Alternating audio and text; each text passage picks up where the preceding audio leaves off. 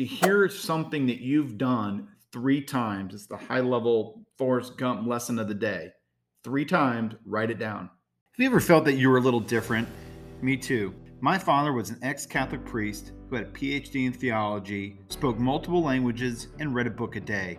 My mom was a hardworking, oldest of nine with a master's in English and an ex Catholic nun. My brother went to the number one high school in the world, Phillips Exeter Academy, and my sister went to Harvard. Then there was me, the dyslexic middle child, super confident with a chip on my shoulder, so I got into a lot of fights. I love sports and being on a team. It took a while, but I got my degree. I knew early on that my path would be unorthodox, and I needed to learn from the brilliance around me and to develop my own hard hitting instincts. Now, after 25 years transforming Fortune 500 companies, I'm sharing how I became half monk and half hitman to help others to be balanced, high performers in business and in your life. Hello, everyone. Welcome to Hunter X again. This is John Hunter. And uh, I just want to say thank you for joining. Thank you for all the feedback. Thank you for all the critiques. Uh, it's been a real blast just dumping on you everything that's worked, and hasn't worked um, over the last 20 plus years, um, building great teams in the enterprise software world, um, dealing with all kinds of life issues at home, being able to enjoy and appreciate all kinds of different mentors and uh, teachers and coaches in my life, trying to package it up, give it to you in a way that's short, sweet, to the point. Um, a lot of times it's going to be stuff you've already heard, but maybe you're looking for a new way to apply it, a different slant, a different angle. And hopefully, uh, the X and Hunter X is just maybe those delivery models, how you get it, how you can use the metaphors, the pictures, the, the musical, uh, you know, reinforcement to make sure you go to the next level in your life. Um, the way I look at it, if you go back to the video, uh, my path hasn't been traditionally or, or con- conventional. It's a little different from my upbringing to the different companies I've been at. Uh, they've all come with adversity, hardship, um, you know, murkiness, a bit of a cloud, and how to get it done. And in that cloud, in that hard work's been just a, a great experience. And hopefully, I can shed some of that on you, and you can feel um, and it make, makes you a little bit better. So last time I was talking about getting your PhD, uh, that you're an idiot. Um, you know, from my uh, old old boss and good friend Mark Thompson. You know, with all the tools, the 360 degree, uh, and how not not to overthink that, not to be afraid of it, embrace it, and be self aware, and be looking for ways to influence people, and really be self aware, so you can see if you get good at those tools what you look like to other people, which then allows you to package and to influence and to deliver what you want to say in the most effective way possible. They're also really good at honing in on and continuing to develop you to be the best version of you. Focus on your strengths. Do not try to be super good at numbers if you're not good at numbers. It doesn't mean you can't own it and delegate it and manage it, but you want to play to your strengths. So today we're going to talk about other ways to know well, what the hell am I any good at, especially if I'm really young. So if you're coming out of college now, and I see, I talk to college kids all the time. Um, I'm talking. I have three in college right now, by the way. Um, I'm talking to a lot of young people who are in their first job. This is coming up more and more often. So, um, and I call it um, listening for the patterns of three. So, um, if you hear something that you've done three times, it's the high level Forrest Gump lesson of the day. Three times, write it down. Write it down. Start creating a little book, a little journal of these things that you keep getting feedback on. Uh, Bob Miller, you're really super creative. Mary, you are so good with people. Stan, gosh, you're good with numbers. Um, you know, anything uh, you're really empathetic, you're thoughtful, you're uh, dynamic, you're super motivational. Um, from people, the, and the more objective the people are, or the source is giving it to you, the higher the priority you want to give it. If you're in a big job and you're a senior vice president and you're using your subordinates to tell you how great you are, it's worthless. It's nonsense. It's a form of power. We'll talk about it another time but that's not what we're looking for. So I'm going to go back to this pattern of three, three feedback loops. I'm going to give you some real life examples. Um, now, remember, I'm coming out of ASU. Um, school was hard for me. I moved back in to AS, with my dad as I came out of NAU, back to ASU. I get through college, but I have no clue what I want to do. I'm holding every job you can think of. I've worked at hotels. I've driven the van to the airport. I park cars. In the back of my mind, especially with the siblings that I had, I was under the impression, right, I'm going to dig ditches. There's just not a lot of value I'm going to add to the world.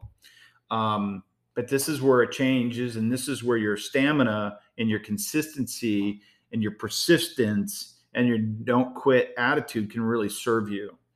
So I end up getting a job at mastering computers from there. So I go from parking cars to selling Windows training over the phone.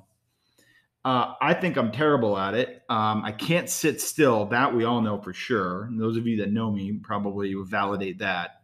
So I'm walking up and down the hallway with my headphones on, um, and I'm just trying to do the job.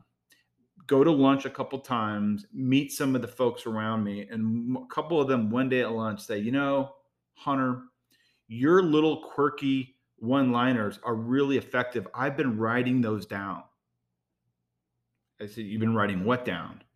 Um, retorts, objections I was overcoming, using metaphors and humor, self deprecating humor, little just things that are coming out of my mouth to help disarm customers and prospects and bring them back to the conversation to develop pipeline and to eventually build trust and safety um, was working. And these other guys who are way more experienced than me were writing them down. So that's the first time where I said, you know what? Maybe I have something here. Don't know yet, but I'm going to write it down. I heard it a bunch of times. I started looking for it and I started to develop it. Another example was my brother, who's 11 months older than me. Uh, I mentioned it before, went to Phillips Exeter Academy. So all these Ivy League kids are going to get together in New York, and I have to give the best man speech. Extremely intimidating also a platform of awe because I'm in, I hold these kids, these men now to a high pedestal in my life, uh, probably uh, unnaturally so. I also knew I couldn't wing it. This was going to be really the first time I was going to have to go prepare a public speech. Uh, I did some own brainstorming, got a notepad out. I also went to a wedding and I borrowed loosely uh, some humor where there was a friend of mine who is um, a Jewish family marrying a non-Jewish guy, and he made a joke around because he was a law, uh, he was a lawyer, how the JD, you know, was really they thought they hoped was a Jewish doctor, not a Juris Doctorate. And I said, "Oh, that's God here helping me." So I borrowed that because my brother's a lawyer and my sister-in-law is a doctor, Sloan Kettering I wove in some of Daniel's, my brother's attributes, his wife, what he means to me, what he means to each other. And I did the best I could. And after that speech, uh, a bunch of these young guys came around me and my dad and they said, Mr. Hunter, your son is a really, really good public speaker. That made a huge impression on me as I think back on it. I can remember standing in that room next to my dad and they've been married 22 years. Um, and my dad saying, Yes, my son is a great public speaker. So I didn't know at all how to do it. I just knew from that point on, I was going to look for that feedback loop and I was going to start developing that part of my game. And you don't have to wait. That's the other thing that the experience taught me. You can do it at funerals, you can raise your hand to say some nice words after losing a loved one. You can raise your hand at a wedding to deliver the toast. You can prepare ahead of time for these events. Hey, I'm going to take some notes of what I want to say. Even when you have anxiety and have a voice in your head telling you, uh, you suck, don't do this, you can go when I call you go into character. You fake it till you make it. I know not everyone likes that term, but in the context of just putting yourself out there, go into character, do, do your homework, and put it out there and see what comes back to you. And you can do that in all kinds of different ways, whether it be writing a book or giving a speech or trying out a new sport or a new hobby, and then be looking for the feedback loop. You can use people in your life to help you do this as well, especially young people. But you got to be very careful of family, especially sometimes moms and dads tend to want you to be them. Don't do that. If you have parents like that, you need to leave them physically, emotionally, uh, financially as fast as you can. You can still love them, but love them from afar. And go look for other people in your life who really know who you are and what's best for you. And those people give you feedback loops that are meaningful. It can help you really develop the best version of you. And that's what it's all about. So think about this now. If you go back over some of our teachings, right? We're talking about self esteem, building your house on solid footing. I like myself. I like myself. We have a get it done attitude that we're going to outwork people. We're going to come in early. We're going to hire people like that. We're not going to hire the fanciest resume. We're not going to look for the easiest route. You know, we're, we're looking for the hard, right way to do things. For, and we're going to be developing ourselves and looking for this feedback. And it's not always going to be positive, but with high self esteem and this kind of great attitude where resilience and feedback makes you stronger, makes you better, and now you're looking for these patterns, you're just going to move more and more and more into your confident zone. And that's what it's all about. You're confident equals the company's productivity. It's that simple. Your confidence, your children's confidence, their productivity. So let's always be thinking how confident are you today? Hope this helps. Another little nugget from the bizarre world of uh, Hunter X, and um, something worked for me. Hopefully, it works for you. Can't wait to talk to you next time. Have a great day, folks. Talk to you soon.